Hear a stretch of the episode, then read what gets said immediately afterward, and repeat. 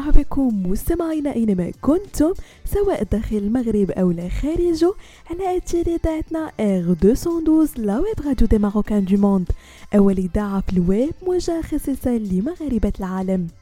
فقرة Hacks Week مستمعينا كنرافقكم في مجموعة من les astuces اللي يقدروا يسهلوا حياتكم اليومية. تعد الستائر المنزلية مستمعين من بين الأشياء اللي كتزيد المنزل أناقة وجمالية كما انها كتحمي من تسرب الغبار والأوساخ داكشي علاش كنلقاوهم دغيا كيتوسخوا خصوصا اذا كان اللون ديالهم مفتوح. شيء اللي كيخلي مهمه تنظيفهم صعبه شوية. لهاد الأسباب غنقترح لك سيدتي مجموعه من الطرق الصحيحه والفعالة اللي غتساعدك أنك تنظفي الستائر ديالك بطريقة حرفية وبأقل التكاليف أول خطوة يجب القيام بها عند تنظيف الستائر هي التأكد من اختبار القماش والتأكد من ثبات لونه. اختاري قطعة من القماش وقومي بوضعها في وعاء صغير به ماء دافئ ومنظف باش تشوفي هكا إذا كان اللون غيبدأ في التغيير أو لا.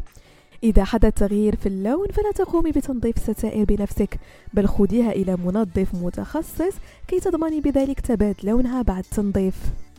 أولا تنظيف الستائر الحريرية. إذا كنت توفرين على ستائر حريرية فمن الأفضل أنك تغسليها يدويا. املئي حوضا كبيرا بالماء الفاتر أضيفي المنظف وحركيه للحصول على رغوة. غمري الستائر الحريرية في الماء.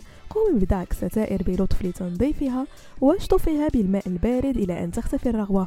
ضعي القماش بشكل مسطح قدر الإمكان على منشفة حمام سميكة للتخلص من الماء الزائد.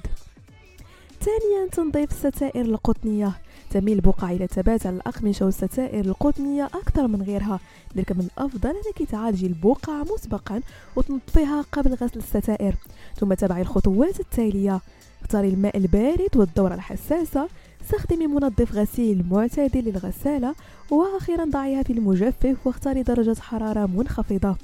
وأخيرا مستمعينا تنظيف الستائر الاصطناعية. تنظيف هذا النوع من الستائر اختاري الماء البارد والدورة الحساسة ومنظف الغسيل لطيف ما تستخدميش مبيد الكلور على الستائر والستائر الصناعية.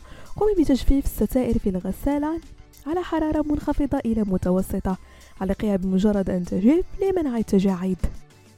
بهذا مستمعينا كنكون وصلنا لنهاية فقرة Hacks Week ضرب لكم موعد la semaine prochaine هادشي كامل على تيليداتنا R212 la web radio des marocains du monde